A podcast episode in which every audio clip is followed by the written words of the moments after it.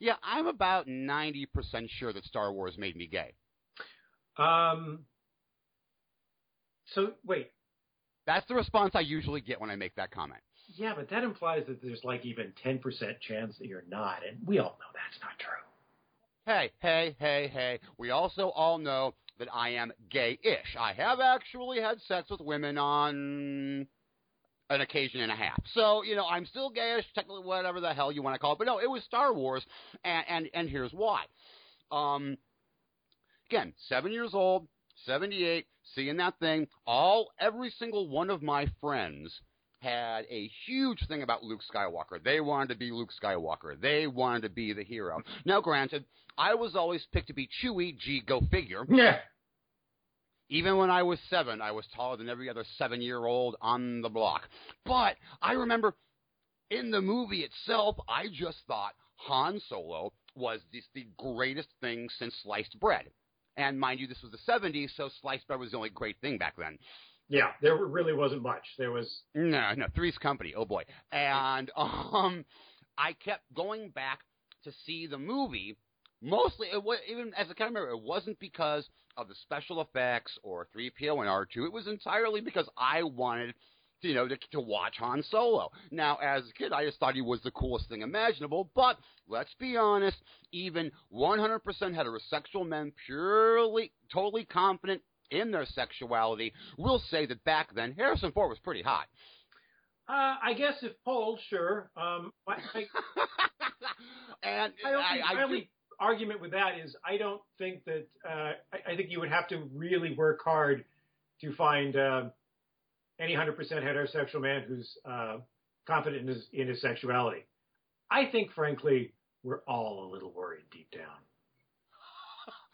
Point taken. Point, point taken. Folks, good evening and welcome. Like the phoenix from the ashes, Mr. Scott Clevenger and Mr. Jeff Holland are back on the airwaves. Hello, Geek Planeteers and all you other folks, and welcome to. What the fuck is the name of the show again? uh, we're calling it the Slumgullion. Slumgullion, that's right. I was about to call it the Slugmullion or something else. Now, Scott, you were the one who came up with this name. What the hell does it mean? Well, Slumgullion is a uh, let's say medieval era stew made out of every piece of inedible crap you could not otherwise foist upon someone unless it was hidden in some brackish bubbling liquid from which they could not distinguish specific parts. Which I think is a good explanation, or at least a good description of uh, of our approach to pop culture.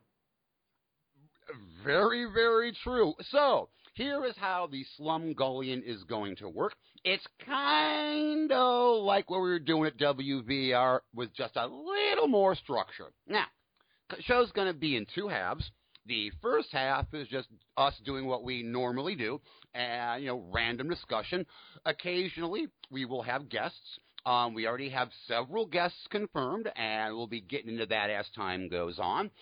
And then, for the second half, either Scott or myself, or most importantly, our guests, if they so choose, will pick a movie. Now, if it's just me and Scott, it's going to be a movie that either one of us has not seen, both of us have not seen, or one of us or both of us have not seen in a very, very long time. If we have a guest on the show and they wish to be involved in this, they will pick the movie, and we'll spend the second half of the show basically bullshitting about one film in particular. That's what we set up, right? Um, I thought it was going to be a movie we have seen. Uh, I think it's easier to talk about movies we've seen. No, no, I mean before we watch them. Oh, I get it. One of us hasn't seen it. There's the request you watch this, and then we talk. You know, this is getting complicated. This is this is like that break they take during the Oscars to explain the Price Waterhouse rules. Confused. What break? Some oh, that's right. They stopped putting that on the show. That's right. So for our first episode, um, we're doing something special. We're not going to really bounce around too much. We're staying on one topic for more or less this entire show, and that topic is indeed Star Wars. Now, both Scott and I have seen The Force Awakens. I have not been able to talk about this with anybody because none of my friends or family have seen the damn film yet. Really? So this is actually the first time I'm going to be able to talk about it without giving spoilers and pissing people off, the hell's wrong with which you? is really, really cool. Jeez. Yeah, I know, I know. But but but first, but first, before we get into the Force Awakens, um, I want to start with uh, things off with a little bit of backstory, and you throw in as per usual randomly. Um, 1977, seven years old. I, I'm pretty sure I've told this story before, and if I have, deal with it. Uh, my mother takes me to see the movie.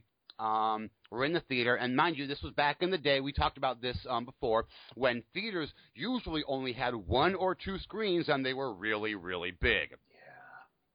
Yeah. Yeah, I remember those days back when going to a film was an event, not a way to p- make the kids, not a way to have the kids do something while you go off and shop. Actually, it was. It could be both. My my mother dumped me off at the theater many a time. Now that could be be- not. Now I assume she was shopping. Could just be that she wanted to get rid of me. Uh, Um, well, but uh, no, no comment. back then, uh, they there were still theaters. Wow, I'm dating myself. That's fine. Um, I'm I'll, I'm just gonna. I I you know what my my the new show, new rule. I have no pride. Um, they still That's new. yeah. No, no, I had no dignity. That was last year. Oh, okay, Nope, okay. nope. Now, okay, now you've lost two. Right Nice. for 16.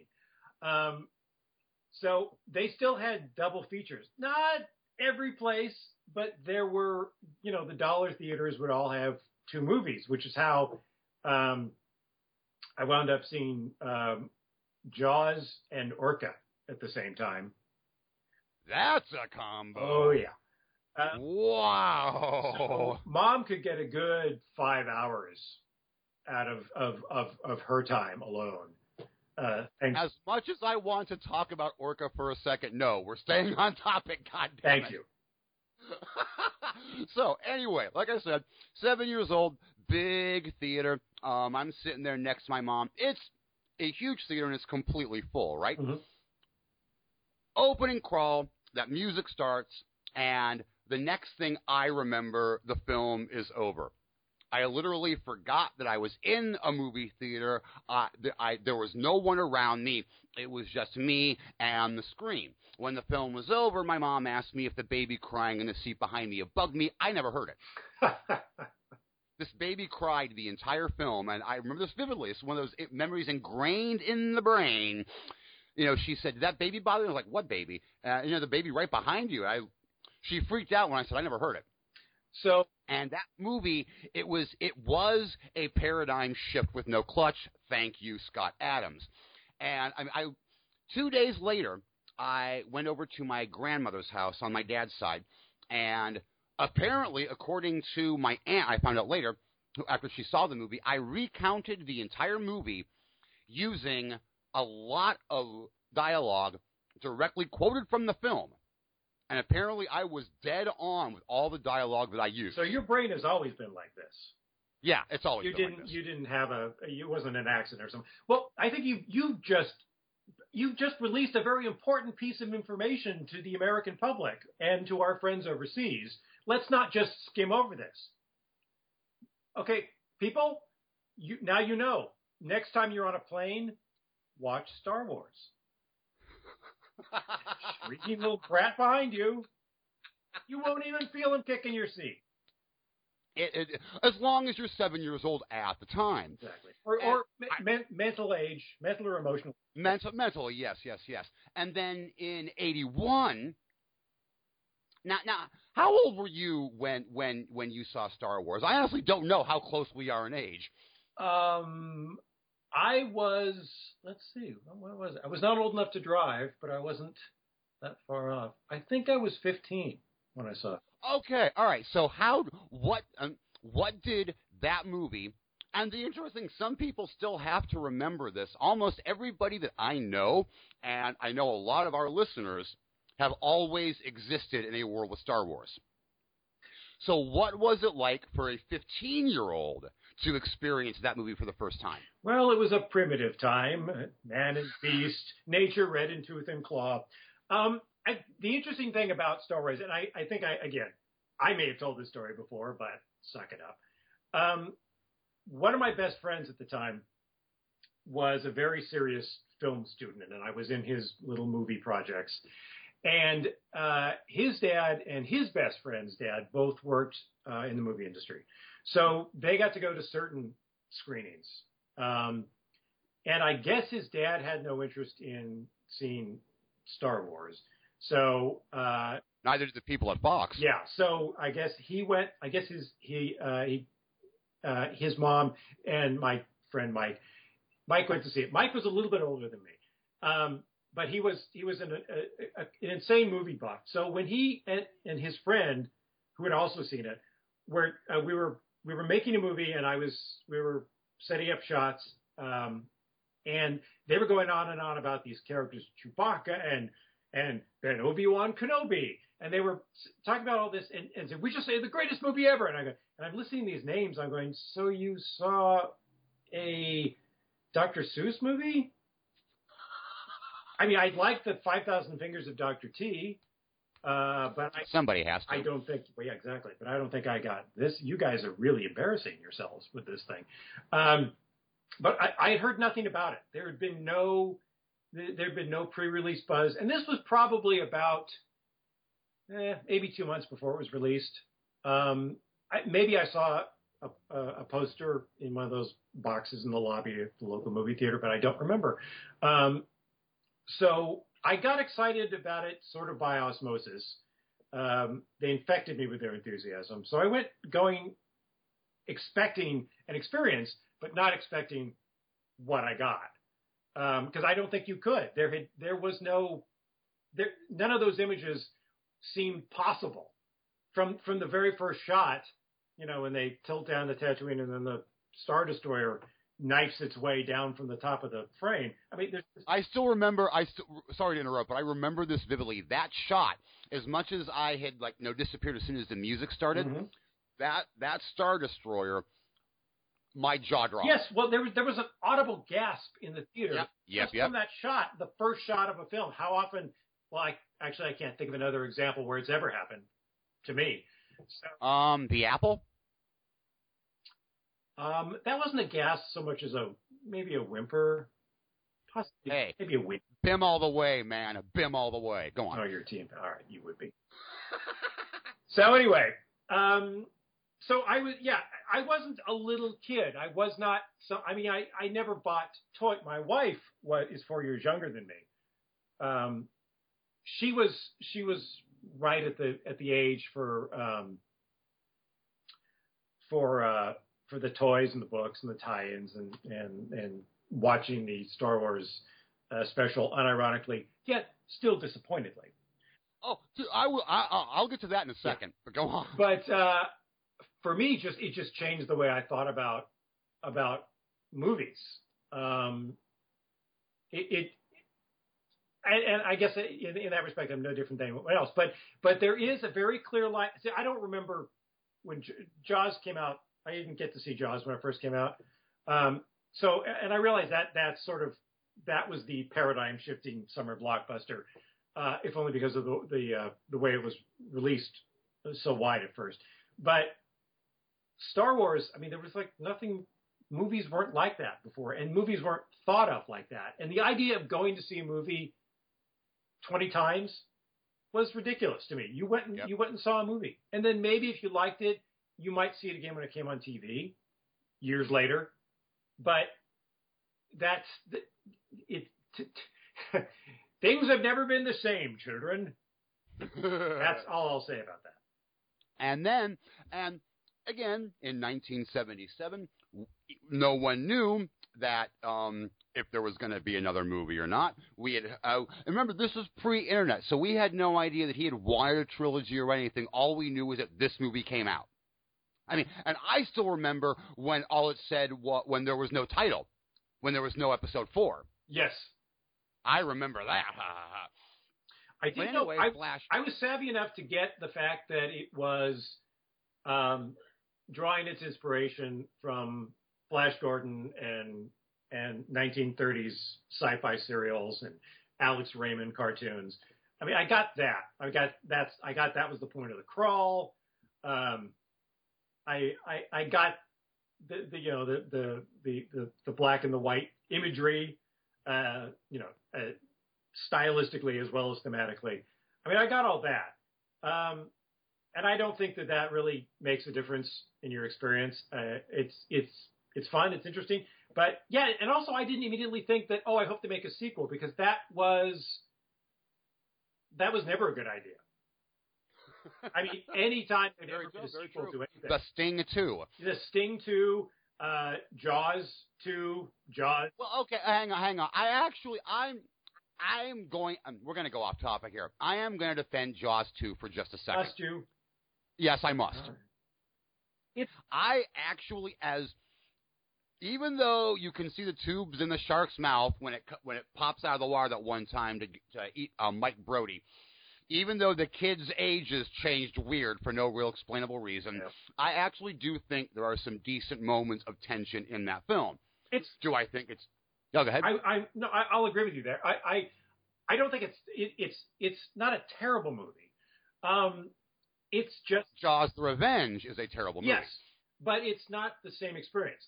It, it's like okay, if if uh, The Empire Strikes Back had been as good as Jaws two, um, I don't think I would have I wouldn't have waited around for for Jedi with you know this. Oh my God, that's it.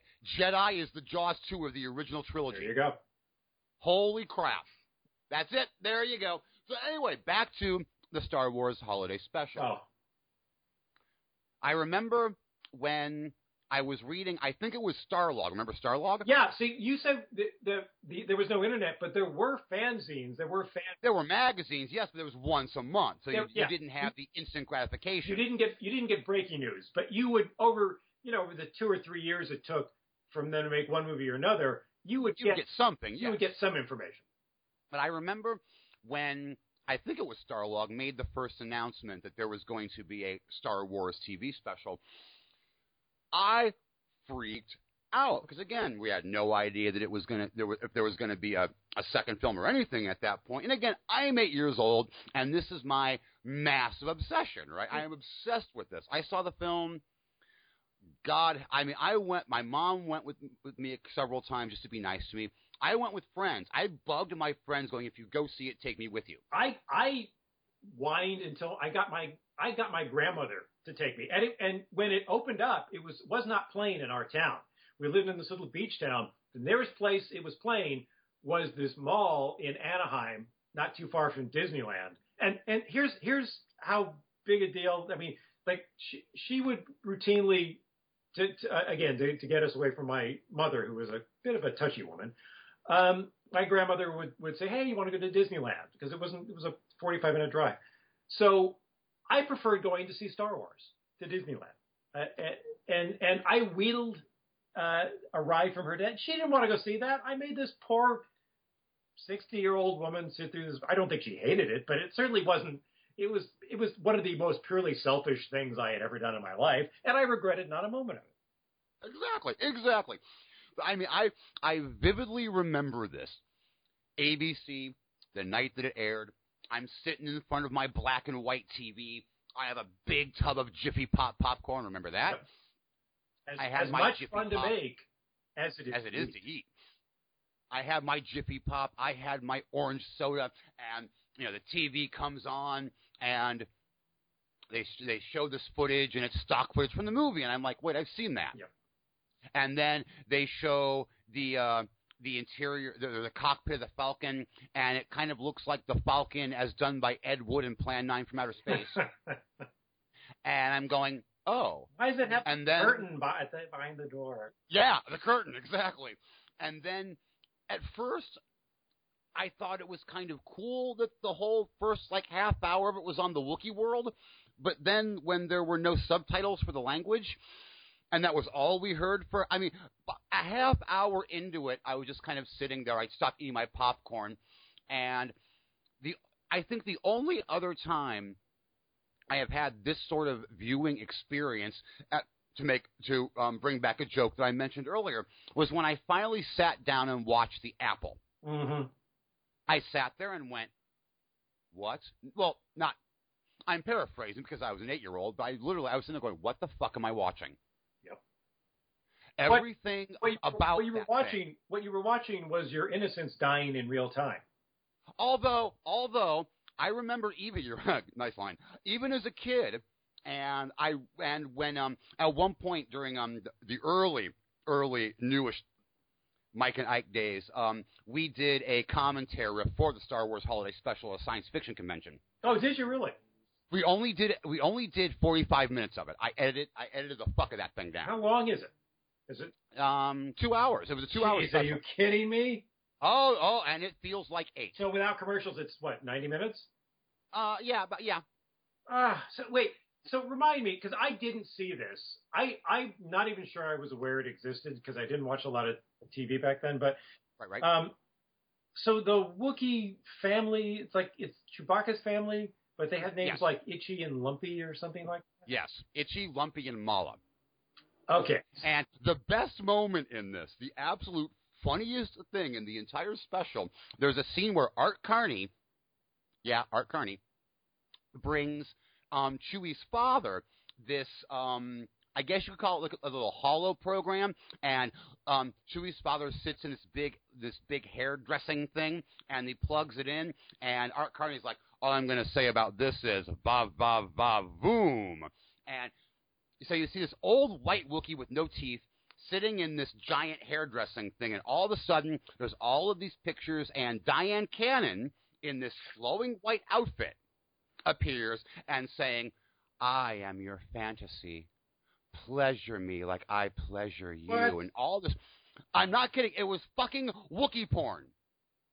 And at one point, she keeps saying, like, she has a line that's like, I love you when you, and you see the, the guy keeps hitting the button to rewind it, and she's like, I love you, beep, I love you, beep, I love you, and he keeps hitting the button over and over again, and it is such an obvious metaphor.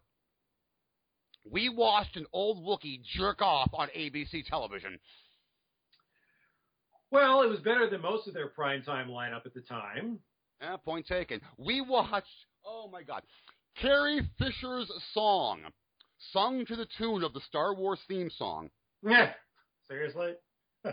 Yeah, yeah, and I was watching a YouTube video where some people were talking about the video, and they said, not, this is true, you can actually see the moment where Harrison Ford officially gives up and wants the character to die.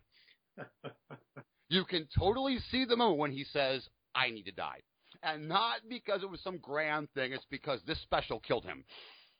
Okay. Well, I'm still not going to watch it, but it's it's it's good to know that that that, that piece of film history was captured for posterity. I should make you watch it for the show. Oh, good luck, dude.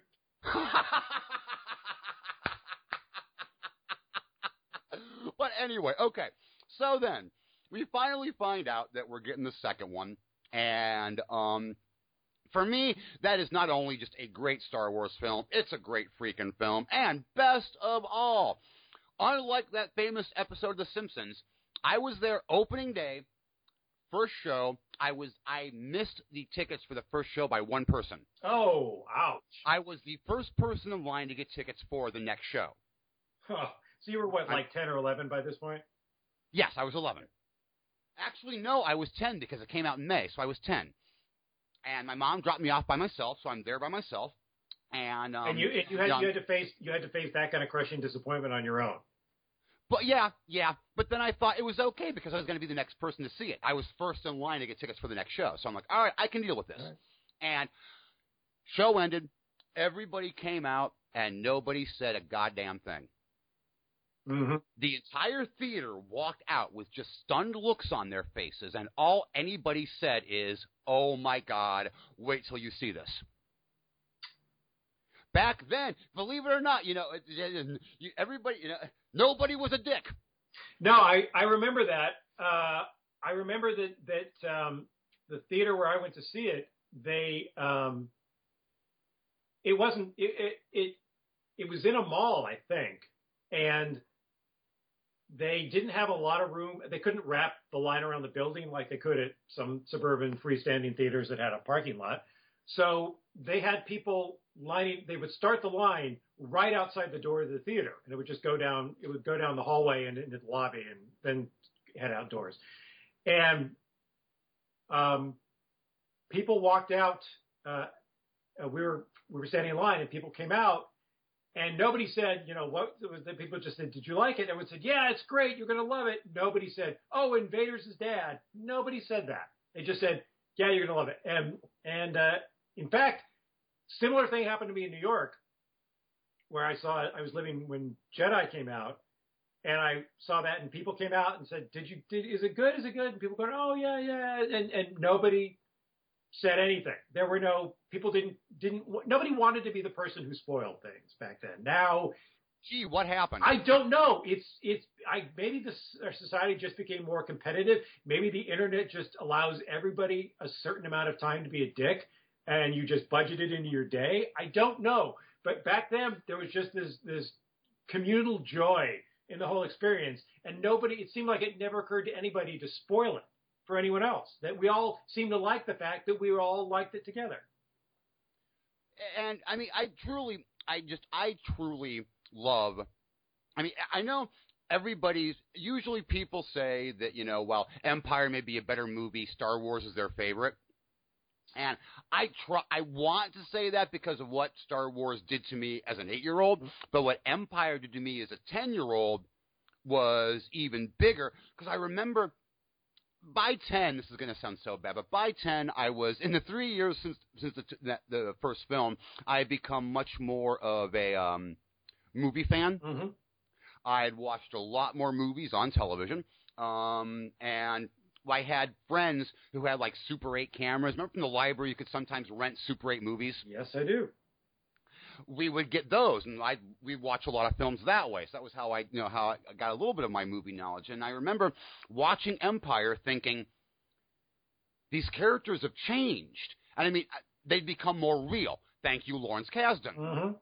You know, I mean, they took the, and again, I am not, well, actually, yeah, I can complain because some of Lucas's writing in the first film is truly horrendous. Oh, it's it's awful, but the, but the characters were all archetypes. I mean, exactly. That's what I was, that's what I was just about yeah, to say. It, Empire took the archetypes. The I'm sorry. I mean, re, uh, reality of the characters was beside the point, but with Empire, their their, their ambitions were were greater. They, those those kind of you know color formed all thick characters would not have supported the ambitions they had for the for and, and the themes they were trying to explore in it. I mean, the archetypes became real people, and that freaking above and beyond the whole Darth Vader thing, which yeah, I, I I'm I shit myself. Not really, but you know what I mean.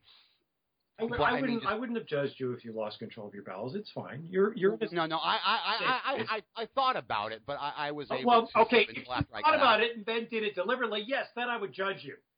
That's different. But but I mean, like I said, I was blown away by the the reality. I mean, how real those characters felt, and that was that was really the movie where I went, okay, I'm I'm in love. I mean, in a, in a, I know I was ten when Empire came out, but my love as a seven year old and my love as a ten year old were completely different things.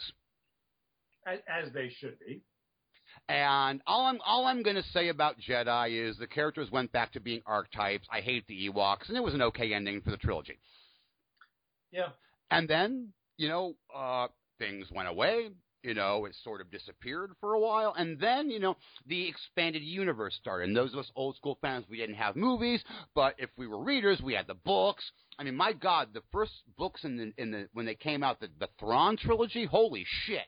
Have you read the Thrawn trilogy, dude? Um, I haven't. I I did not get into the uh, expanded universe because I sort of did my time uh, with that kind of thing in the in the uh, the years before, uh, in the Star Trek interregnum.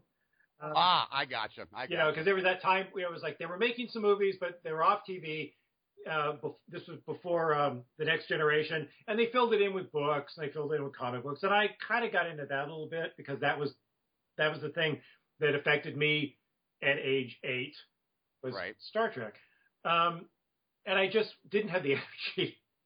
Understood. Well, but I, I, am aware of the Thrawn trilogy. I'm aware of, of um, uh, that's Timothy Zahn, right? Yes. Yeah. yes I'm yes. aware of the contributions that he's made. I'm aware of how much of what was previously canon um, emerged from the novels, uh, and that a lot of people have a lot of respect for it. And I, I, I know how brokenhearted many people were when Disney announced that it was no longer canon and that they were. See, my problem with that is it was never fucking canon. Even Lucas himself right. said over and over again, it's not canon. Right, exactly. Which all these people were whining, and I'm like, shut the fuck up. It's not canon. It never was. Eat a dick. I have issues with any massively obsessive fans. Some people need to just jump back and take a deep breath and relax. Well, I don't. I don't mind. I don't mind um, enthusiastic or even obsessive fans. I mean, I, it, it, take take take your your enjoyment from life. It, it's few and far between. What what bothers me what bothers me is are fans who have a sense of entitlement. yep. Or feel proprietary about a, a, a property that they did not create. Like, well, my God, when I heard about some group that was saying, if Disney does not restore the expanded universe's canon, we're going to spoil The Force Awakens for everybody. Well, then you're not a fan. You're you're uh, yeah. you're a petulant, uh, entitled little brat who wants to take what you consider to be your bag of marbles and go home. But guess what? It's not your bag, not your marbles. but I mean, it was, and I mean, the books I'm I'm going to be a killjoy here. I'm not that big a fan of the expanded universe. Several of the books I liked. Most of the books I thought were boring as hell. The only comic that I actually liked in the expanded universe, um, especially in the later years, was the Dark Horse series Legacy. It took place like a hundred years after Star Wars. Oh, really? Yeah, and it was a whole new. It was like a literal. It was a whole new cast of characters. The whole universe had changed. It was like seeing Star Wars for the first time, except there were some there were familiar names, but it was an entirely new universe. There was new political things. It was a whole, and you were just thrown into it. It's a really good story. Dark Horse has done a lot of really good comics over the years. I mean, and Legacy actually was able to tell an entire story. Well, have you kept up with any of these? The, the new it's Marvel. Marvel is doing the new. Uh... Marvel's back with it. Yeah. Oh, oh, oh yeah. I actually read I read uh, Shattered Empire, which was the one right after Jedi. Mm-hmm. I read that one, and I just started reading the actual Star Wars comic. Is uh, Shattered Empire the one where uh, Poe Dameron's parents get busy? Yes, yes. And it was kind of, I was like, all right, that's. And I found out that the whole thing with um, Poe being born on Yavin Four. Yeah. Apparently, they shot the Yavin scenes in Guatemala, which is where Oscar Isaacs is from. Oh. And and he had said to J.J. Abrams, "Hey, you know, I mean, since they shot there, you know, Poe should be from Yavin," and and they they actually took that and made that part of the story. Well, that's that's the great thing about about new characters that don't have any historical baggage. You can be improvisational about. but I mean, like I said, so we had so we had a good maybe let's see from 83 to was it 97 when the thing that shall not be named came out? I or was it 99? Uh, crap. Late 90s. So, you know, early 80s to late 90s, that time period. We just we, we just had... talk, we just we just speak of that as the dark times. but so, I mean, there the the all I'm going to say about the prequel trilogy is um I do not think Lucas raped my childhood. I think anybody who says that is a douchebag. What I think Lucas did is make three really bad films. That's all. Uh, that's now, enough, isn't it?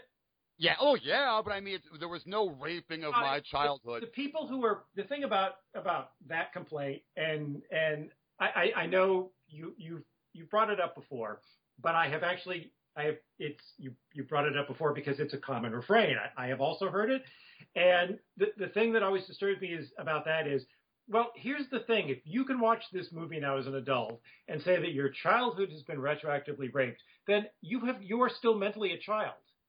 Yeah. That I which allows me to ignore anything else that comes out of your mouth, at least where this one subject is concerned, because clearly you're not rational.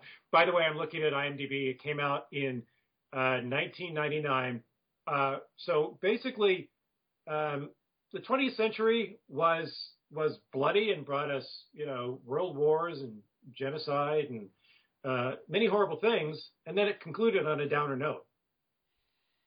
And oh, and by the way, folks, if you haven't done this yet, you really should pick up Scott's um, Better Living Through Bad Movies because there are some amazingly both astute and hysterical reviews of the first two films in the prequel trilogy. By the way, did you ever do Revenge of the Sith? Uh, we did not because the um, the book came out just before Revenge of the Sith was uh, released. But it, I, I'm trying to figure out if I if I, if I can find an excuse uh, to put it in the uh, the the sequel.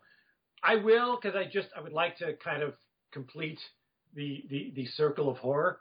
Or just put or just put it on the website. Or I just may just put it on the website. Um, I was gonna say World of Crap, perfect place for it. that's true. don't don't put don't put it in the new book, man. Put it where it belongs in a world of crap. I'm just saying. No, you're right. You're, you're right. but I mean, it's it's. I think the thing that most annoys me about the prequel trilogy, it isn't even the fact that there are no sets. It isn't that. It, that that's that, that- to me. Here's Well, that's well, that's part of it. But we'll get. I want to get more into that when we actually talk about the Force Awakens. okay. Um, the thing that really burns my short hairs is the fact that he made Natalie Portman, who is an amazing actress, suck. I love Natalie Portman, and if you see the film closer, she is just absolutely astounding in it. All right. She's she's been she's been remarkably good um, since uh, the professional. The professional, exactly. How old was she in that? Twelve. She was basically. I mean, they should have cast her as young Anakin. At least she could have acted. But I mean, I, I remember even watching the Phantom Menace in the theater, and my mom, my mom, who had taken me to, see Star Wars in '78, wanted to take me to opening day to the Phantom Menace. You know, I mean, I'm in my 20s. We wanted to have a bonding moment, right? Yeah.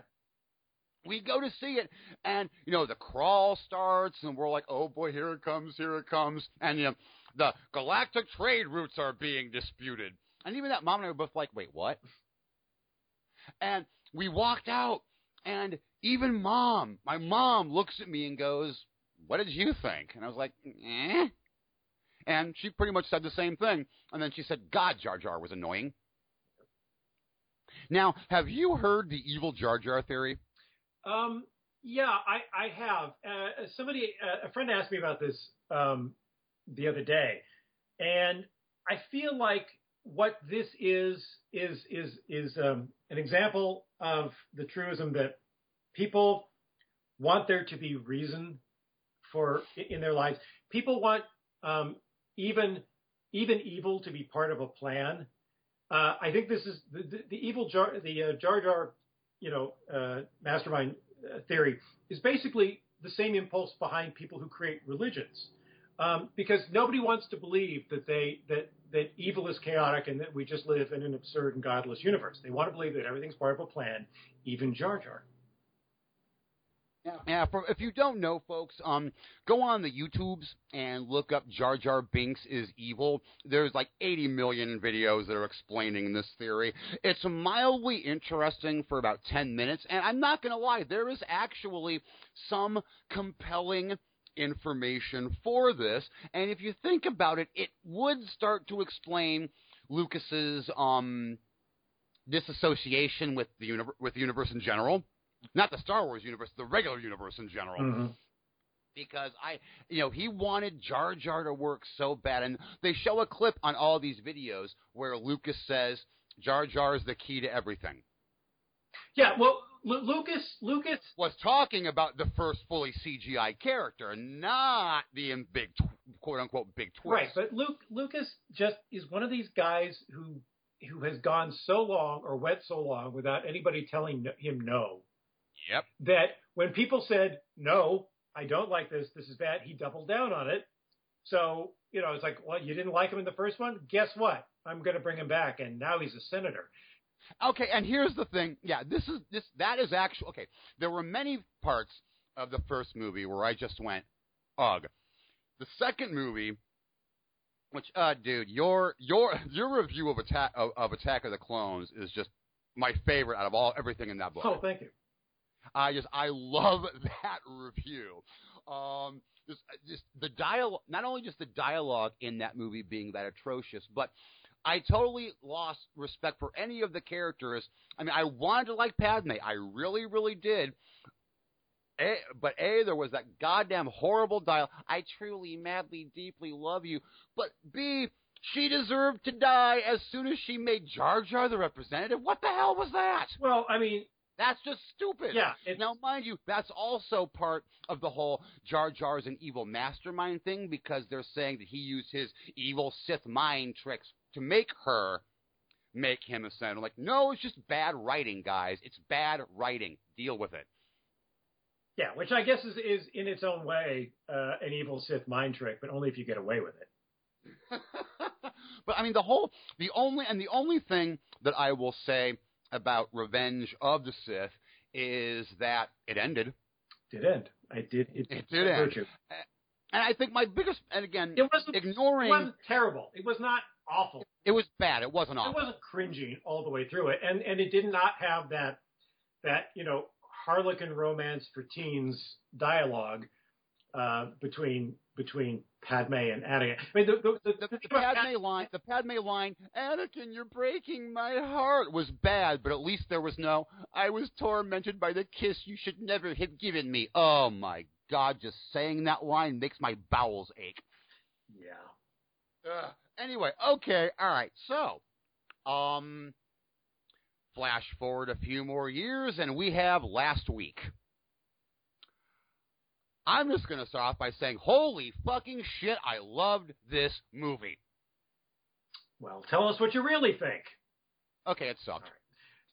Right. Dude, this is the first time, I think, since Empire? Yeah, well, yeah. No, I take okay. The first time since the Devil's Rejects, actually. Since um since Empire, there've been a couple of films where I've forgotten the fact that I was in the theater. Nightmare Nightmare Before Christmas was one of them, mm-hmm. and The Devil's Rejects was one of them. How's that for a combo? Uh, that would make again an interesting double feature to drop the kids off at. I would watch that double feature, you. but The Force Awakens is the first time since The Devil's Rejects that I forgot that I was in a theater, and the fact that it was a Star Wars film again. I literally felt like I was seven years old seeing Star Wars for the first time, and not just because it's basically a remake of Star Wars. Yeah, isn't it though? But that's the thing. I, I this I definitely wanted to say this before we get into specifics here. Yes, there are a lot of callbacks to um, both. Actually, to a degree, there are callbacks to all three films in this movie. And that was some people are saying it's too much, and I'm like, I'm sorry. This was a. I think this was a very deliberate. Uh, what's what I'm looking for? This this was very very deliberate thing that Kasdan and J.J. Abrams did. Because think about it, not only did, since Disney erased the entire expanded universe, not only did J.J. and um, Mr. Mr. Abrams and Mr. Kasdan, I'm going to call them now for such good work they did. Mm-hmm. Not only did they have to say, okay, we need you guys to ignore everything you've been reading for the last couple of years. They also had to say, okay, we need you to forget the last three movies. Yeah. So I mean, they they literally are, for lack of a better word, creating a new Star Wars universe. And what's the best way to do that? I have no problem with them remaking the movie that started all with enough new stuff to keep you interested. Yeah, that that is essentially what they did. I I I walked out of it loving it like you did. My the only comment I think that could be construed as negative that I, I made to Mary afterwards was. Um, I would like to next. I would like to from now on see Star Wars movies where they don't fly down trenches and blow up uh, planet-sized battles. I think I think we're going to. I honestly think that the next two films are going to be totally their own thing. Mm-hmm. I really do. I think every all every. At first, I was annoyed by Starkiller Base, but it, I the idea of it actually being a planet itself, I thought was really cool. Uh, but and then I was like, once I realized what Abrams and Kasdan were doing, doing the whole remake plus, for lack of a better word. Right.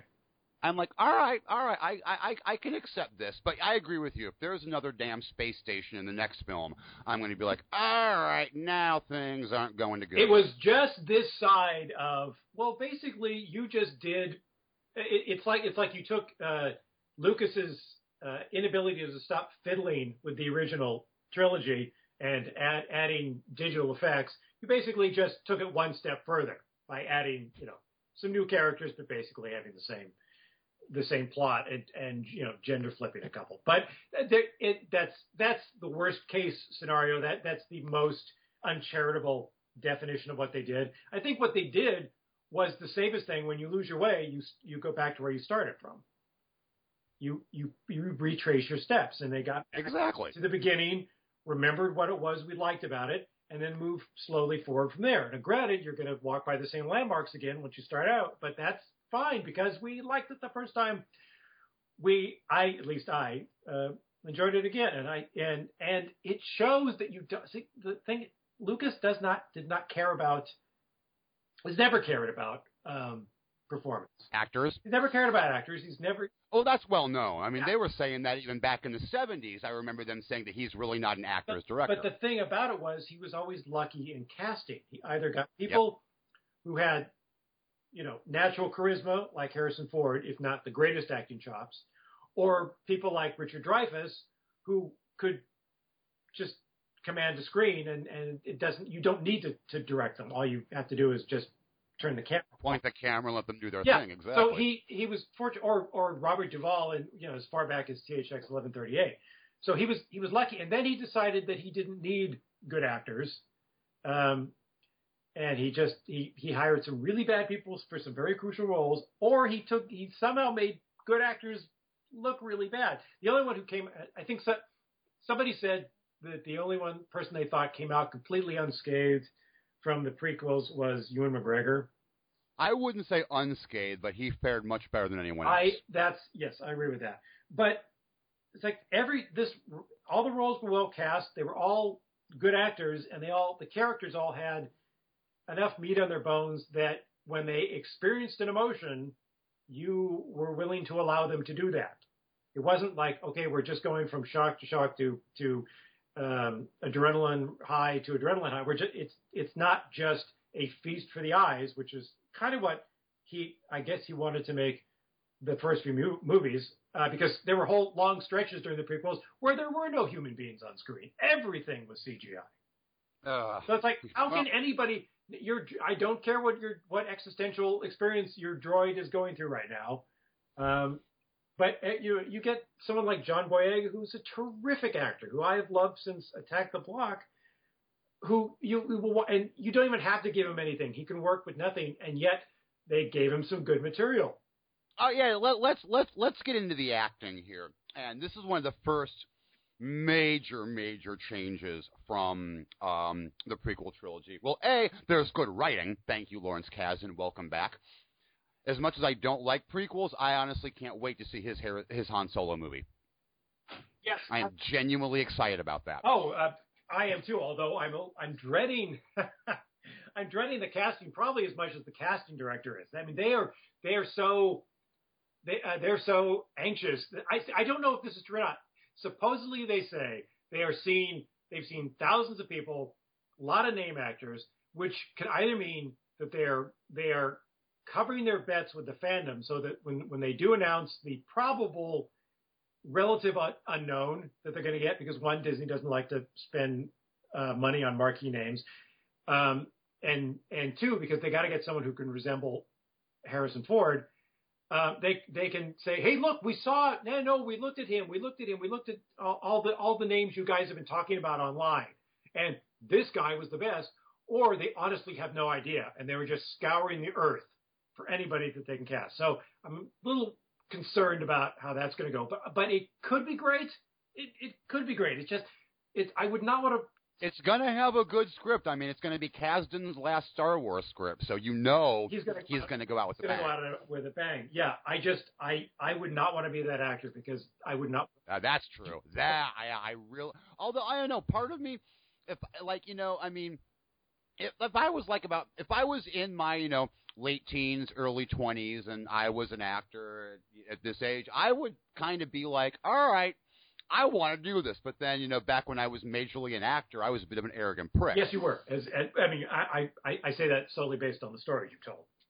I was going to say you didn't know me when I was actually acting. No, no, goddamn but, it! But I, I, I mean, I based on the all the, the fact that you you are an arrogant prick in every story you've told. I extrapolate from that the fact that usually people are never as big a prick as they are, are are usually bigger pricks than they think they are. So if you thought you were that big a prick, imagine how big a prick you were. but anyway, okay, What- never It's mind. good. I think no. I think that there's plenty of actors who would like that role. I just mean I I don't. How do you follow?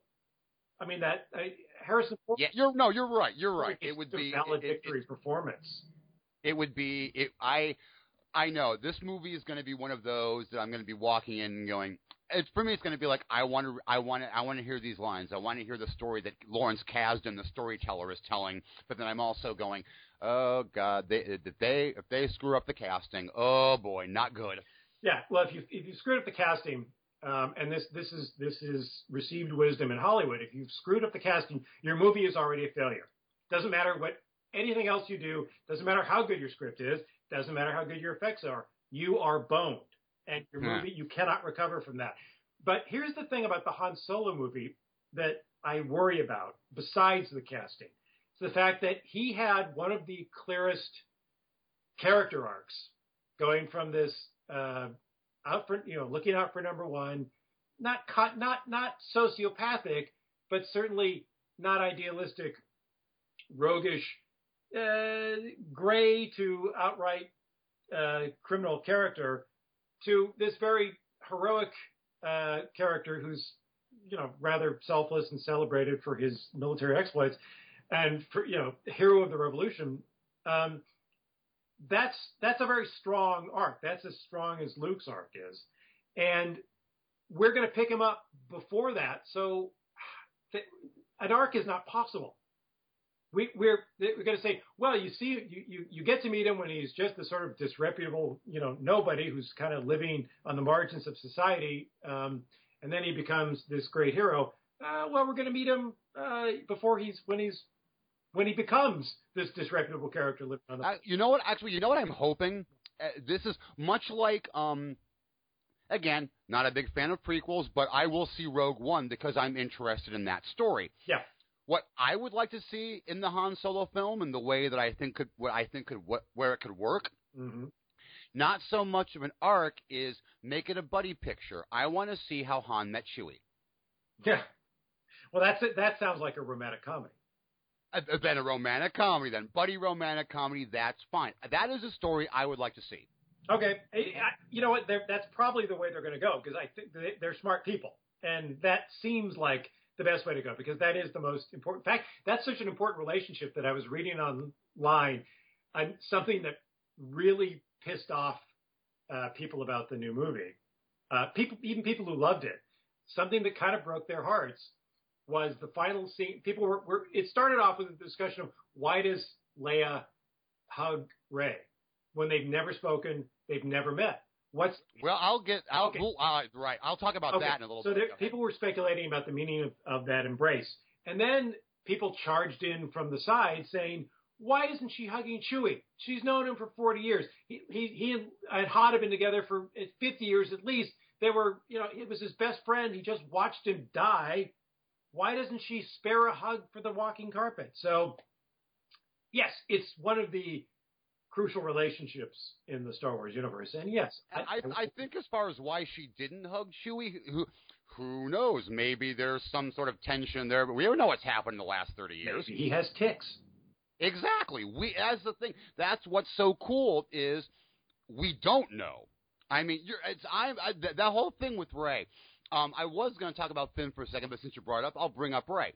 A lot of people, the complaints that I've been hearing, are a lot of people are talking about, you know, well, she didn't have to train. She got her powers immediately. All of a sudden she can do this. All of a sudden she can do that. And as a matter of fact, um, I don't know if you saw this or not, but Max Landis, son of John Landis, Yeah. got into a lot of trouble recently on Twitter because he called Rey a Mary Sue. Oh yeah, uh, I didn't I didn't see it from Max Landis, but I have seen that meme spreading. And my response to that is it's the first film in a brand new fucking trilogy. I am pretty sure that that's going to be explained. Right, oh, a lot of people were already saying, and and and because we don't, you know, at least I hope high, high definition pirated copies have not uh, made it to the internet yet because I would like this movie to do well enough that we continue to receive them. And I'm, oh come on, this is Disney. We're going to receive them for a while. We're at least going to get the, ne- the next trilogy. well, yeah, but I, you know, I just I just got a a, a small residual from the Writers Guild for for uh, uh, an animated movie I wrote. So I'm opposed to piracy. Don't pirate. Congratulations, sir. I, I said small. Did I say small? I should have emphasized. you did small. say small, but hey, you got something. yes. Uh, That's the important thing. You got paid. Yes. And uh, so because we don't, there, there, you, you can't go to the DVD and and you know step uh, slow, step your way through it frame by frame. Uh, nobody knows this for sure, but a lot of people think, if people who've seen the movie more than once, think that the visions that she that are triggered in Rey when she touches Luke's lightsaber, which wow, that sounds dirty. Um, That's a different movie. yeah, that's the that's that's the uh, porn parody. Um, some of it suggests that she was that she received training as a child, that that she that that she did get training before uh, Luke's abortive Jedi Academy uh, was cut down by uh, Kylo Ren. So that there's that's a possible explanation. Other people bring up the fact that if you really count up Luke's total hours of training, he's basically got enough to work as a cashier at Arby's. You know, I like I like that one. That's good. Thank you. You know, let let less less than ninety minute, you know, sexual harassment video. Um, so Don't touch the lightsaber. exactly, no, that's that's the sole lesson.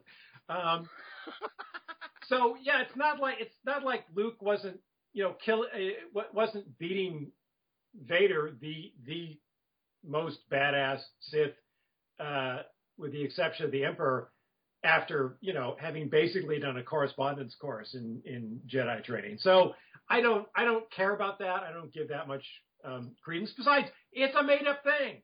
Who's to say- Exactly, exactly. And and I will say this again.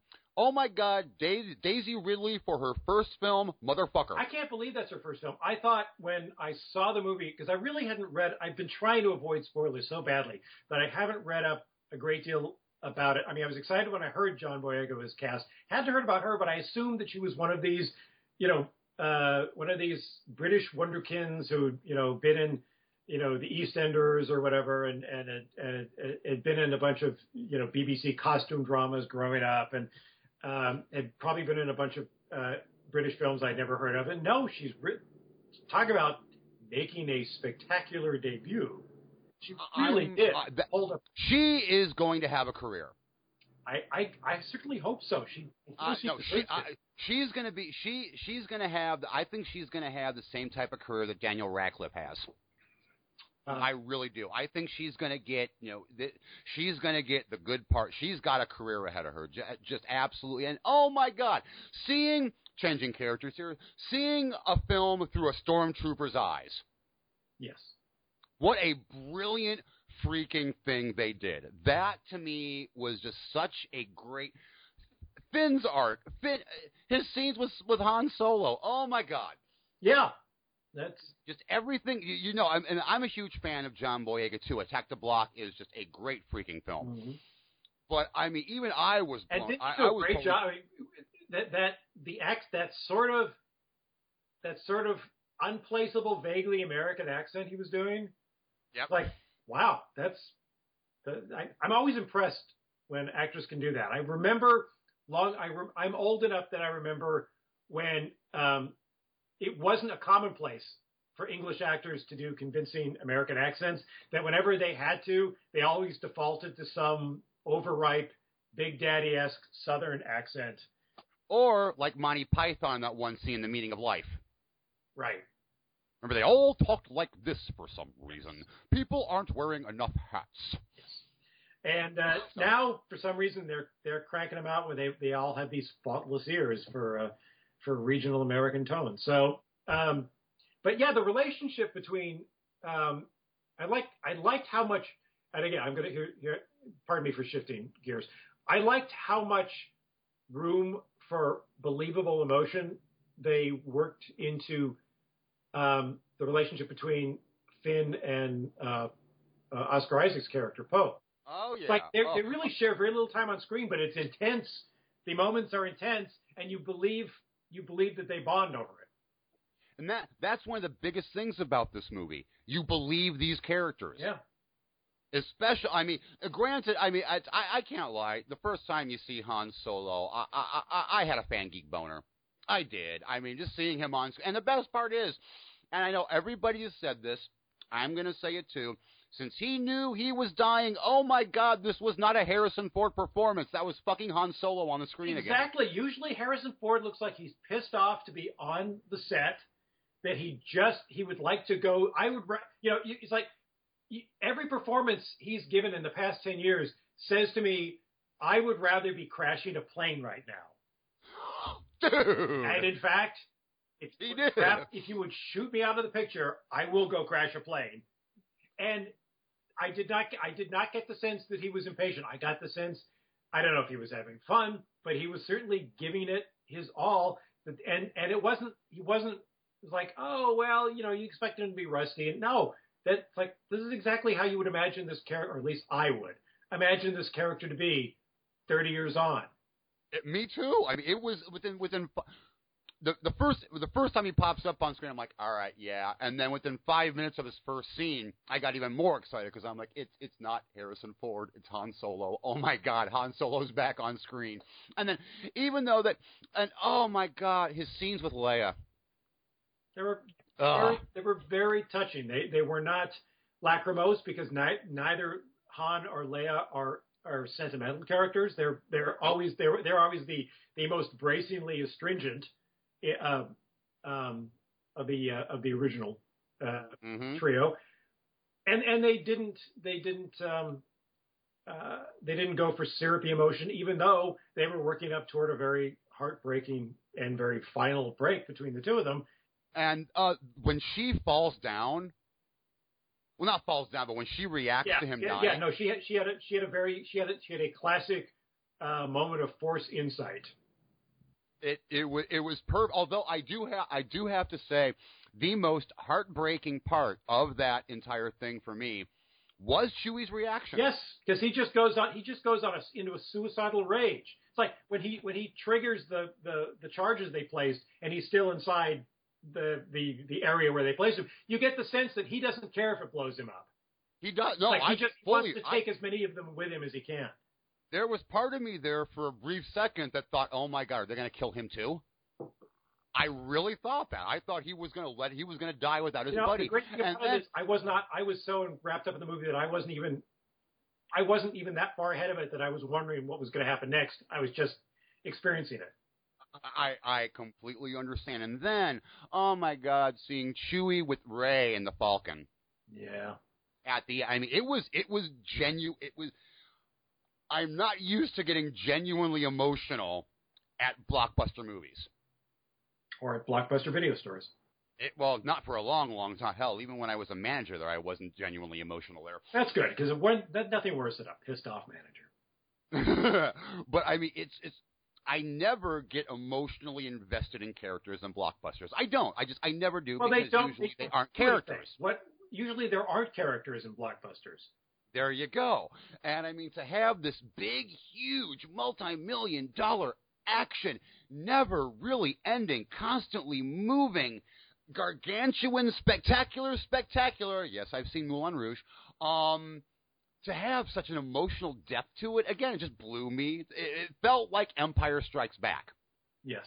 at least as far as the emotional depth, which is why I can't wait for the next film. Well, he, he, to, the, what got me at that moment, the moment you're describing with uh, Chewie and Rey and the Falcon, oh yeah, is this was the weight of history because you basically have a character who's essentially mute, who who who conveys his emotions uh, essentially through body language because they, they he doesn't speak English and they don't subtitle Chewbacca.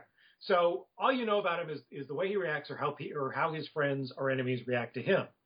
And when you see him sit again, he sits in the co-pilot seat. Rey takes Han's seat, and there you see them fly off together, and you feel this wellspring of like sadness and emotion, and you realize that this, what you're feeling, is the weight of history because you know, you you you feel you know what he's experienced, what he's feeling, because you know you've known the character for so long.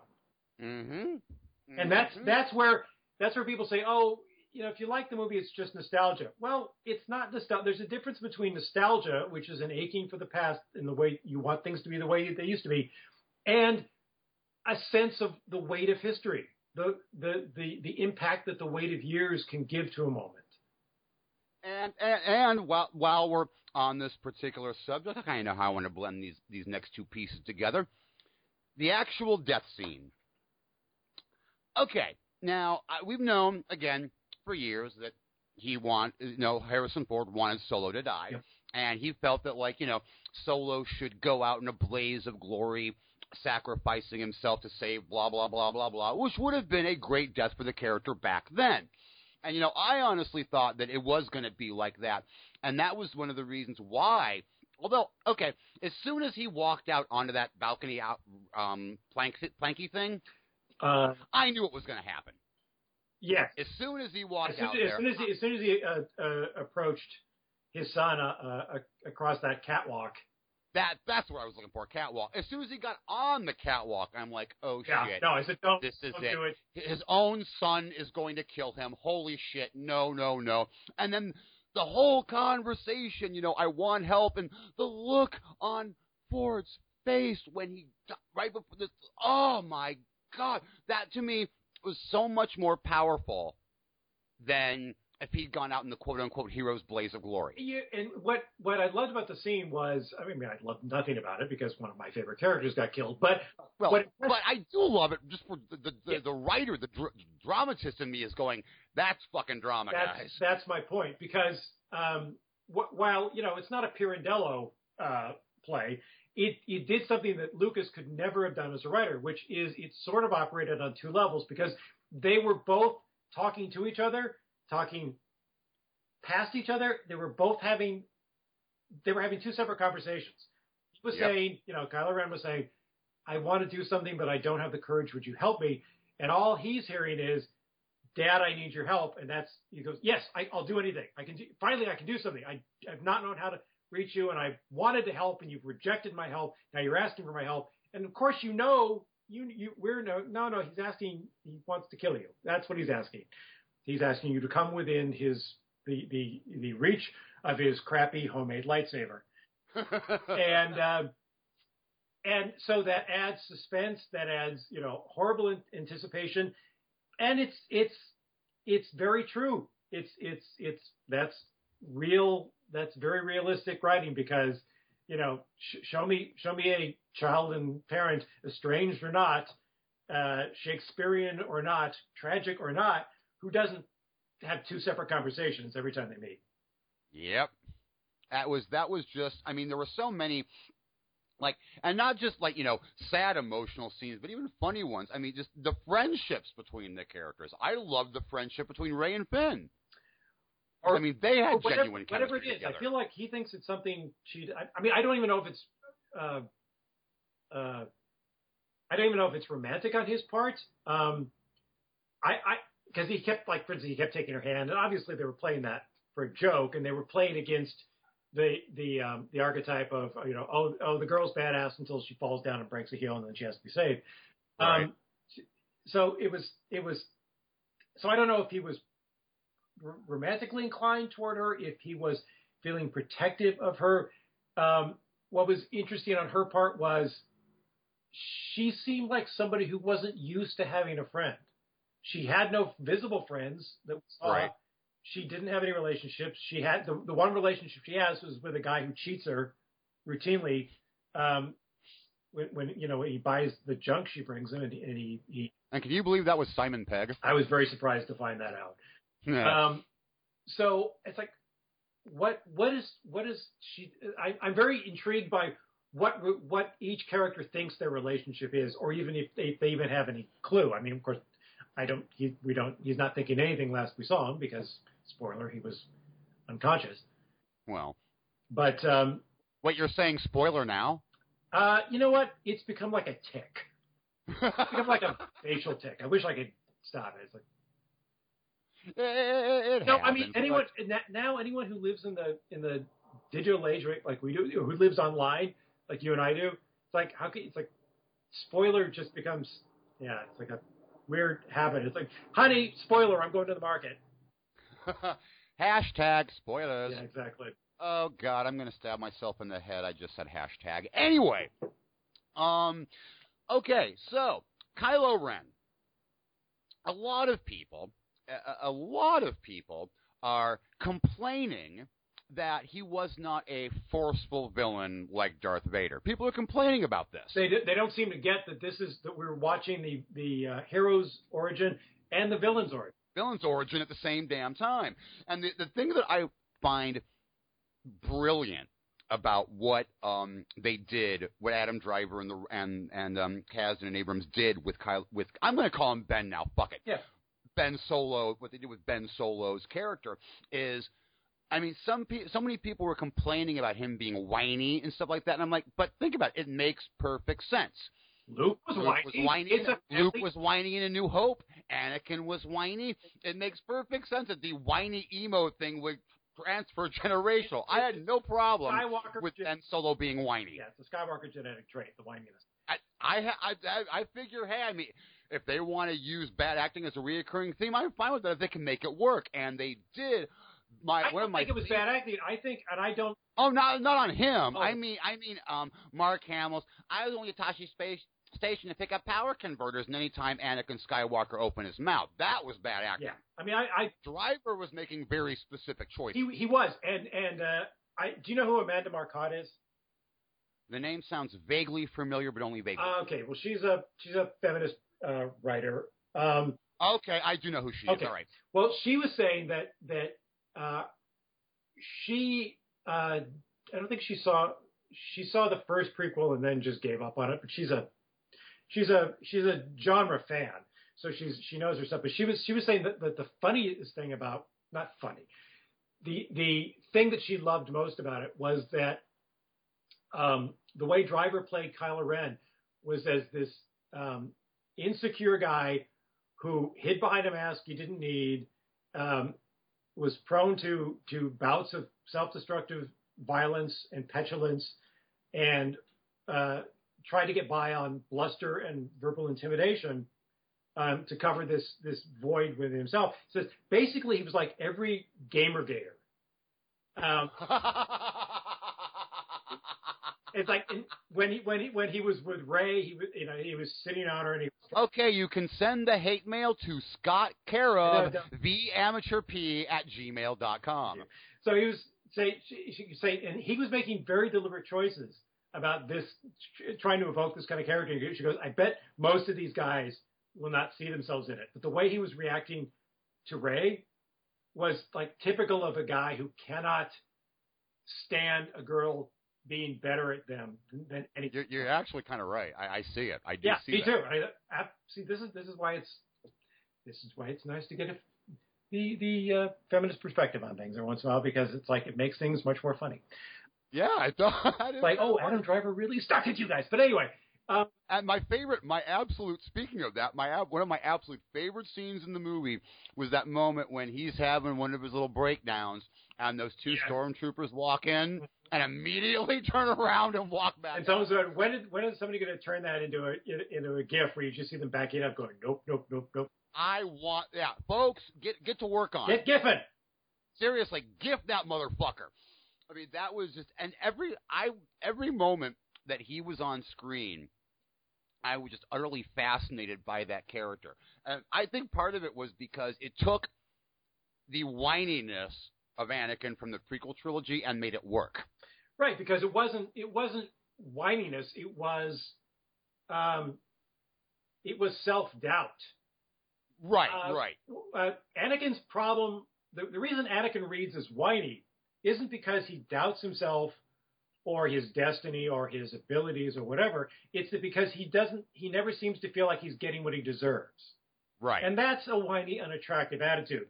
With it's, but obviously, uh, Ben was seduced to the dark side by Supreme Commander Stupid Name. Uh, Although I got to admit, I was very happy when I found out that was a hologram. yes, but we still don't know how That big. was a really nice twist. I was not expecting that, and that made me very happy. Yes. uh, their their hologram technology has gotten much better. That's very true. I'm hoping that when we finally meet Snoke, he's like three feet tall. that see, that that that's going to be the twist in the in the Mel Bra- in the Mel Brooks uh, parody. If we get it. Yeah. The um, But I honestly, I know they keep saying that it might actually happen. I'm like, I'm sorry. Mel Brooks has flat out said he won't do it without Rick Moranis' Dark Helmet, and I don't think Rick Moranis wants to do it. no, I think he's retired. They, Well, well, apparently what he said is he may come back to acting eventually. He has actually said that. okay. I if, he, if he can, if he can find the right thing, and I really hope someone writes the right thing for Rick Moranis because I would love to see him again. Um I can wait. I, I I can too. I really, if they can, if, if they get the right project, please somebody write Rick Moranis a great role so he can come back. Get on it, people. Write it. And and uh, okay, so your assignment for today is to uh, gift that stormtrooper scene, uh, write a brilliant part for Rick Moranis. Um, I don't, Solve world peace, cure cancer, and make me a waffle. and uh, yeah, and we need some more bagels. Anyway, So what? So what? So anyway, to get back to Kylo Ren for for a moment, um, he he, it's like he's almost like, um, like a character in a in a in a '70s Scorsese film, or or uh, like like uh, the the young guy in uh, American Buffalo. He's like a guy. It's like somebody with uh, tough guys who wants to be a hard tough ass, but doesn't is worried that he's that when it comes down to it, he won't be able to shoot that that guy in the face. That Right. he's not. He worries that he's not tough enough. He's not. He's not bad enough. He's he's he worries that there's light in him, which is you know in some ways a, perhaps a too on the nose uh, reversal for two points that they were going for. But it's it's like it's still it's easy to identify with a character who has self doubts or who, who worries that they're not good enough and and overcompensates much easier than is than than some entitled jerk who was who we were asked to sympathize with for the three prequels. Okay, random tangent. Let me ask you a question. Did what did you think of Maz Kanata? Um, I didn't. Not the character, more not the character, but did the CG stick out to you? Well, she looked a little bit like somebody rotoscoped Edna Mode from The Incredibles and Wow. Star Wars. Wow. Well, just seemed that way a little bit. No, dude, that's that's freaking brilliant. You're right. Wow. There's another gift, folks. Get on it. Yeah. um, I, I've been hearing a lot of um, uh, complaints, not complaints. I've been hearing uh, people talk and saying that I that uh, Lupita Nyong'o, what, what's her name? Oh, Jeez, Yeah, it sounds about, it sounds about the right Lupita, I believe is her. first- Let's call her Lupita. Not that I know her. Um, that her performance didn't work out. That she turned out not to be, uh, you know, Andy Serkis quality as far as working with the mocap. So the the character had a smaller part. I don't think it necessarily means her performance wasn't successful because I thought it was fine. Um, I thought uh, it pr- probably it just narratively it didn't work and they probably cut her out. I just think why would you cast such a beautiful woman and make her this little troll doll?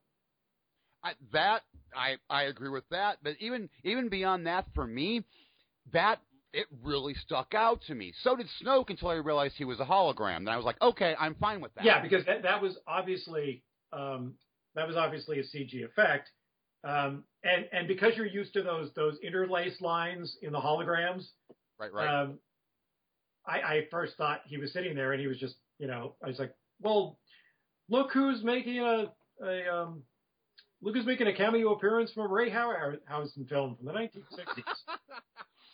But I mean, the re, the re, so I mean, she just kind of stuck me because everything else looked real. Yeah. It was so nice. I mean, that was the biggest That- thing for see, me. I think if they did, if they did cut her part way down, it's not because um, the performance was bad. I think it's the the character was so obviously CG.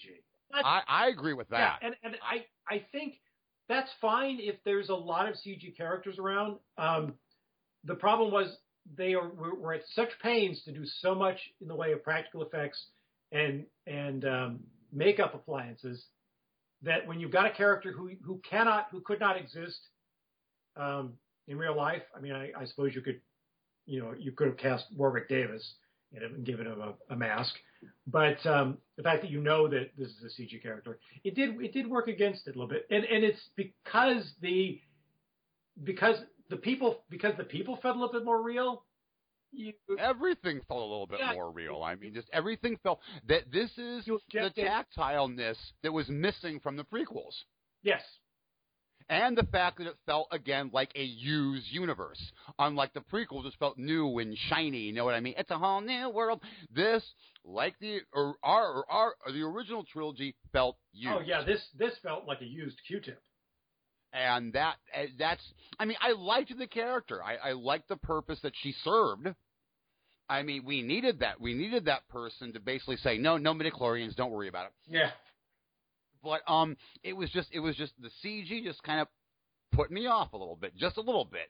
Oh, I uh, it's kind of like you know how you can obviously tell when um Ewan McGregor and everyone else are in the green screens, which is pretty much the entire film. You can tell, oh yeah, and- and it felt the same in this one. You could so totally tell that that wasn't really there. Yeah, which is why, which was one of the frustrating things about the prequels, which, which because I, if I'm used to seeing actors against and and and they're continually against green screens, I assume I'm playing a video game. I assume this is full motion capture, and you know, I, I can do something with my uh, mouse here, but nope, just had to sit and take it. okay. Um. Next, real quick topic: the lightsaber fights. Okay. Okay. Um. Once again, peop- some people are complaining because the lightsaber fights are nowhere near as acrobatic as the prequel trilogy. And, and when the prequel trilogy came out, people complained because um, uh, they were so acrobatic, and it was nothing like the lightsaber battles in the uh, in the original trilogy. Except for the people who said in the original trilogy it was two old guys and an old guy and a boy didn't know what they were doing. And I'm like, well, A, it was about the emotion of the fights. Yeah. That was the thing. It wasn't the, the fights weren't about the um, Action. jumping around and flinging things. It was entirely about the emotion, especially in Empire Strikes Back. Yes.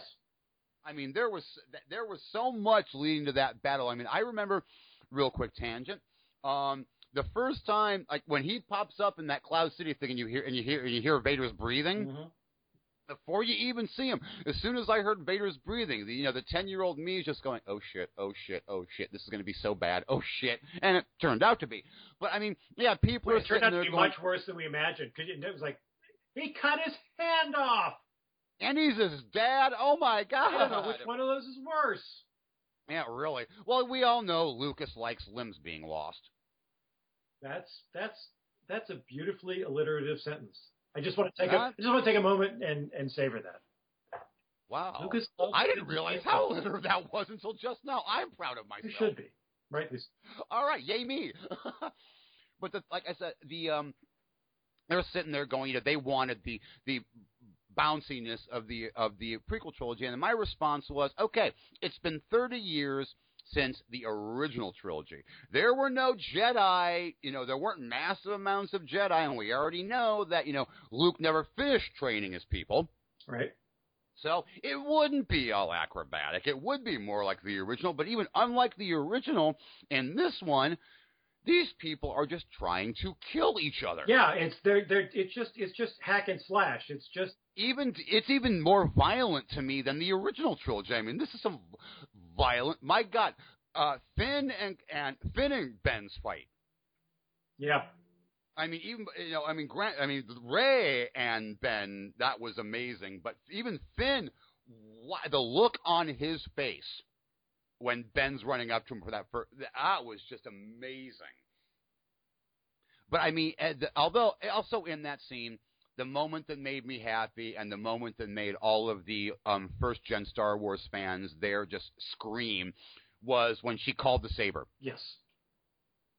And, That and, was that was the moment when everyone went, yeah. and, and I, I freely admit I had no clue. What, I did not see it. I thought, oh, is this where Luke shows up? Because it's the it's movie's got like eight minutes left. You better show up soon. Oh, he's gonna call call the saber. No, no, it's her. But I I was very happy by that. I was happy. That that was. I was, I was too. It was just a great, and then the that was, and those two, I cannot wait to see their return battle. Yeah, that's uh, and and of course there are theories that they're cousins. There's theories that they're siblings. Certainly they fought like siblings, like they wanted to kill each other.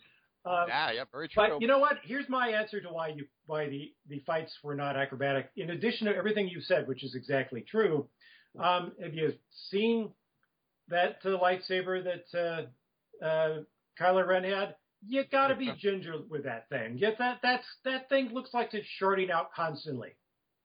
And I did like that. And I did like the fact that they actually did show what the cross guards could be used for. Yeah, something rather mean. Like that, and that, that's that's a typical villain thing. Like in uh, the Adventures of Robin Hood, when uh, at the end when um, Errol Flynn and Basil Rathbone are fencing, and they're uh, uh, Basil Rathbone has him pinned up against a column, and Rathbone reaches for a dagger and tries to stab him. Goes, hey, wait a yep, minute, yep. that's not fair. So it's like it's always the it's always the villain that has the the, the, the trick, you know, the the uh, the poison spike that, that pops out of your shoe or whatever. They've got some they've got some unfair gimmick. So that was that made me think, okay, this this should shut up the uh, the outraged uh, the outraged uh, battle nerds.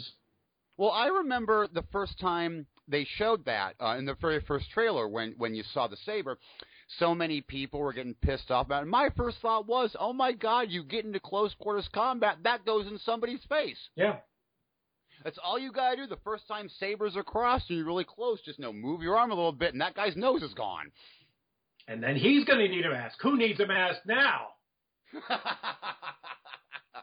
oh, I'm just, okay.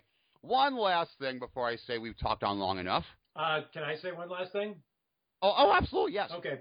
Um, the, the two things that I thought were really no, that really struck me, and I yes, sir. to the point where I said, "Oh, I've got to say tell this to Jeff that, that yeah, yeah. Uh, I love the fact that when Luke finally makes he Luke finally makes his entrance the same way Meryl Streep did in the French Lieutenant's Woman. Almost fell out of my chair. Oh my god.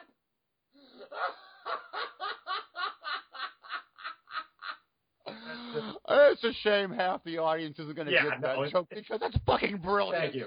Just just take our word for it, audience. You you have. You, you or watch the French Lieutenant's Woman. It's actually not a bad film, and that joke will be so much funnier if you watch it. And the other thing was, you. I remember we talked once a long time ago about how um, R2D2 gained all of these abilities in the prequels that he did not have in the original trilogy. Yep. Well, uh, so uh, so they they they weren't too bad about that here, but along with the abilities he gained in the prequels, we've learned, uh, thanks to the, to the Force Awakens, that R2D2 can put himself into the Odin sleep. I I thought the same Did damn you? thing. Yeah, I figured. That joke, yeah, that that was the first thing that popped into my head with that. oh, French Lieutenant's Woman. I'm going to be laughing about that for days, Scott. Well done. Thank you. Thank you. That that is. I'm. You're getting applause for that one again. That was just. Oh. All right. Favorite BB-8 moment. Uh, favorite BB-8 moment. Um, I liked when he came up to R2D2 actually before R2 woke up and was chattering away at him. Um, and I guess that that turns out to be significant because he basically says, "Hey, if you got the other half of this map, because I've got this," and R2D2 starts waking up. But it just reminded me of the way our kitten treats our older cat. For me, it was the thumbs up. Yeah, you know what? I wanted to hate that, but I just couldn't. I couldn't fight it in me to hate it. It was. Sort I didn't even want to hate it. As soon as it happened, I went, "Okay, that's just too adorable."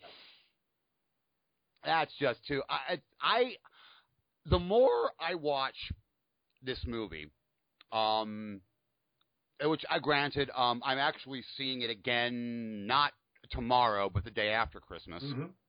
And um, but the, the the more I think about it, I know people are rating the films, and um, as we bring an end to this discussion, we're going to rate them. We're going to. Ra- I want to rate, uh, at least for me, and if you want to throw this in, please do so. How ignoring the prequel trilogies because this blows the prequel trilogies out of the fucking water. You can actually forget those movies existed now. We can forget them. I don't care if they're still canon. We know the backstory, but forget actually watching them. The story of Star Wars is episode four on, as far as I'm concerned. Yeah. But um, Oh my god! I oh yeah. Okay, okay. Ignoring the prequel trilogies, it's definitely better than Jedi. Yes. And um, it's all okay. My favorites of the trilogy are Empire, A New Hope, and then Jedi. It's definitely better than Jedi. And for me, I will make this decision after I see it the second time, but I'm pretty damn sure that it's going to be my favorite film after Empire. Yes. I think it's actually going to. I think it's actually going to be above A New Hope. Well, I um, I, I we're, we're also probably going to see it again uh, um, in a couple days, and I, I don't want to make some sort of statement for the ages. Not like anyone ever is going to call me on this. You know, Yeah. it's like, hey, Clevenger, you said three years ago on the Slumgullion that this was, you know, the, the Force Awakens was your favorite, and then you changed your mind. But um, I think Empire has to be has to be seen as the best because um, for whatever the the despite the manifold virtues of the Force Awakens, um, it's it is derivative, and Empire Oh. Empire was plowing fresh ground. So- I completely agree with you on so that. um, I completely agree with you. Empire will always be the best yeah, one as far as, as far as just universe building, um, and and pay and and also it, it's it's unfair, but but being the middle part of a uh, of a trilogy, Empire had the ability to pay off relationships that have been established in a previous film. We've just met these people, but it, but still they did pay off a bunch of relationships in um, the Force Awakens. So that's why I think it's a close second because of how things how things played out with with Han and Leia, No. the, the uh, what happened to Chewie, and and then everyone else will just see where it goes. The big one, the big reason for me, and like I said, this is the second, my second viewing will decide this, is as much of the as an emotional attachment as I have to A New Hope and what it did for me, what it did for the whole fucking world and cinema in general. The dialogue sucks. Yeah. And the dialogue does not suck in The Force Awakens at all. No, because it's it it, it has generally good uh, screenwriters behind it. Now, to, I am the world's biggest dialogue snob. I started as a playwright. Um, usually, I often get hired to when I do is to fix dialogue. So that's hugely important to me. But I don't I don't I don't cringe and I don't begrudge um, Star Wars. It's it's terribly bad dialogue because it's showing its roots. It's basically And I do. I totally agree with. I totally agree with you on that point I too. I've always felt that way, which is why you know. I mean, I'm like I have the emotional love. It does what it's supposed to be. It's all archetypes. I'm down with that. Yeah, and it's and I think we said this previously. I don't remember when that that you know uh, Leia's line. Oh, uh, I Tarkin. I thought I recognized your foul stench when I came on board. I mean, that could easily have come out of the mouth of you know Prince Barin to Charles Middleton's Emperor Ming in the 1930s Flash Gordon. Hell, that line could have come out in the 1980 version of Flash Gordon. That's true, but it would have been campier somehow. I mean, come on. The man who wrote that wrote the freaking Batman um, uh, movie. Lorenzo we Semple knew. Jr. Lorenzo, oh, what a writer! I love that man. But anyway, I know it's I it's it's I know it's tough for me because I totally I totally see your point. I agree with it completely. But then the writer in me, granted I'm the doctor, I mean just the writer in me just sits there and going, really horrible dialogue, but it serves a purpose. Really great dialogue that also serves a Yeah, I- purpose. it's it's really tough for me. It's no, clear. No, this is I, I'm making an excuse, and I complete. I, I I am excusing its its deficiency because I I love the movie and I think it works besides the dialogue. If I have a choice between between a, a really dynamic, uh, fun movie with great dialogue, I'm going to go that way. But you know, the movie can get by saying, well, it's based. You know, it's it's and I, I mean, it's it's so many mixed genres. I mean, the basically Han Solo is, I mean, everyone else is in Flash Gordon and Han Solo's in Rio Bravo. Yeah. He's in a Western. Very nice. So, including the cantina and the whole, you know, the wearing the blaster low on the hip and all that stuff. So it's, it's a, it's a fun mix of stuff that if you don't take it too seriously, it, it's fine. But yes, it, it, the Empire proved that you can actually have relationships and subsequent movies proved you can actually have good dialogue and good acting. And, you know, I feel like we're really developing as a species. yeah, I, this time, um, actually Christmas tomorrow. I think I that that is right. We are taping this uh, on Christmas Eve. You're welcome. Um, I think tomorrow I'm going to actually over tomorrow and the day after watch the whole original trilogy because I did not do that before my first viewing. We watched. Uh, Mary and I watched uh, Star Wars. Uh, I wanted to watch the whole thing, but uh, she, as much as she thinks it's good, she doesn't like to watch Empire because it depresses her. Okay. She she she she cannot she cannot even at her age, she cannot separate her child childish emotional reactions that she first got upon seeing it from the movie nowadays. She still gets those same feelings. Um, and I think she just doesn't. She's never been that excited about uh, Jedi. It's it's okay, but um, she's not. She she's a big nerd about her stuff, but uh, she also likes to get some sleep at night. I'll stay up all night watch these things and then go. But yeah, I'm. I and it's been a while since I've seen the original trilogy, so I'm like, all right, I'll watch the good ones and I'll go see the new good one. That'll be awesome. yeah, and, and So yes, in case you couldn't tell, we both really, really like the film.